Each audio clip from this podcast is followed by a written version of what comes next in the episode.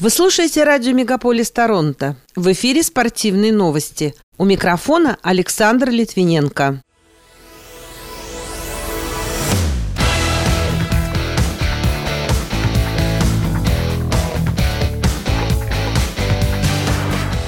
Международная федерация хоккея сделала заявление по поводу сексуального насилия с участием молодежной сборной Канады в 2018 году. Баскетбольный клуб Торонто Рэпторс отказался от услуг защитника Армони Брукца. Российская фигуристка Александра Трусова может проявить себя в хоккее. Сергей Павлович одолел американца Дерека Льюиса на турнире UFC 277, а теннисист Даниил Медведев снова возглавил рейтинг Ассоциации теннисистов-профессионалов. Эти и другие спортивные события Канады и России в этом выпуске на радио Мегаполис Торонто. В студии для вас работаю я, Александр Литвиненко. Здравствуйте.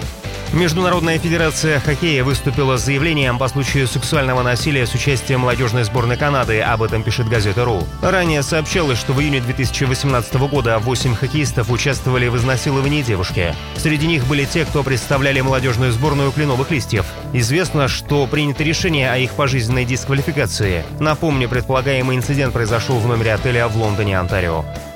Баскетбольный клуб Торонто Рэпторс объявил в прошедшую субботу, что от услуг защитника Армани Брукса принято решение отказаться. Напомню, сам игрок присоединился к команде в марте этого года. 24-летний Брукс в конце минувшего сезона набирал в среднем 2,5 очка в 13 матчах с Торонто после того, как Хьюстон расторг с ним контракт.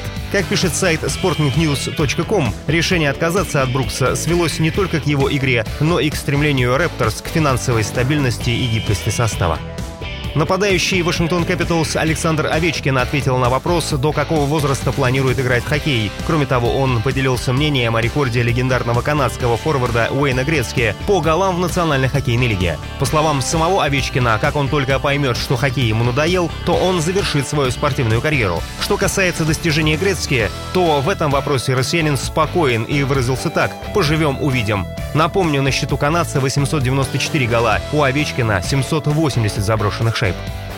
Глава Центра спорта и образования «Самбо-70» Ренат Лайшев считает, что фигуристка Александра Трусова может проявить себя в хоккее. По его словам, она легко может стать бомбардиром какого-нибудь турнира. При этом Кирилл Капризов спокойно может проявить себя в фигурном катании. Об этом пишет Матч ТВ. Напомню, 22 июля стало известно, что организаторы мастер-класса 18-летней фигуристки в Стокгольме были вынуждены отменить мероприятие из-за давления Федерации фигурного катания Швеции. Ранее Трусова участвовала в турнире по прыжкам в длину на неделе легкой атлетики в Москве, где с первой попытки показала результат 3 метра 80 сантиметров.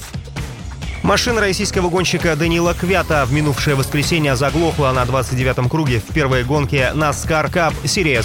Как пишет интернет-издание чемпионат.ком, спортсмен сражался в четвертой десятке, опередил пару соперников, однако после первого пит-стопа возникли технические неполадки. Квят остановил автомобиль в зоне вылета, после чего его эвакуировали в гараж. Отмечается, что проблемы могут быть связаны с отказом батареи или электрики.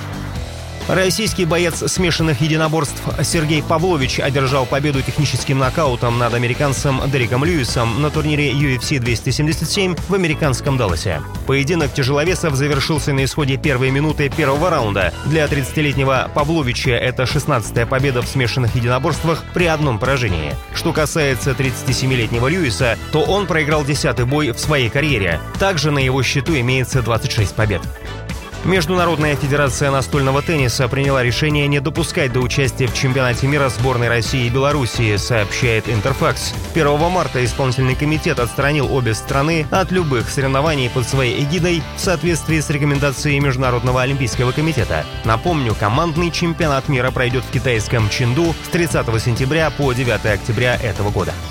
Российская гимнастка Елизавета Луговских будет выступать за сборную Черногории, сообщает агентство РИА Новости. В составе российской сборной она выступала на Кубке вызова в португальском Портимано в 2017 году и завоевала серебро в многоборье. Ранее Международная федерация гимнастики отстранила российских и белорусских атлетов от соревнований в связи с геополитической обстановкой.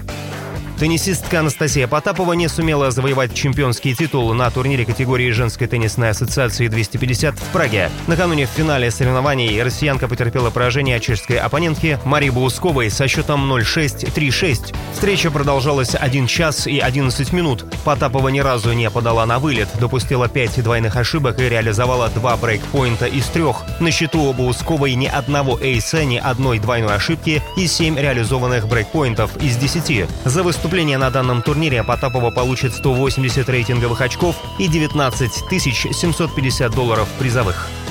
Российский теннисист Даниил Медведев снова возглавляет обновленный рейтинг Ассоциации теннисистов-профессионалов. Таким образом, в качестве первой ракетки мира он провел уже 10 недель. Только трем теннисистам из России ранее удавалось добраться до вершины табеля о рангах. Первопроходец Евгений Кафельников продержался 6 недель. Марат Сафин был первым на протяжении 9. Интересно, что Медведев является лучшим и по проценту побед – 70%. Кафельников набрал 67%, а Сафин за карьеру выиграл только 61% матчей.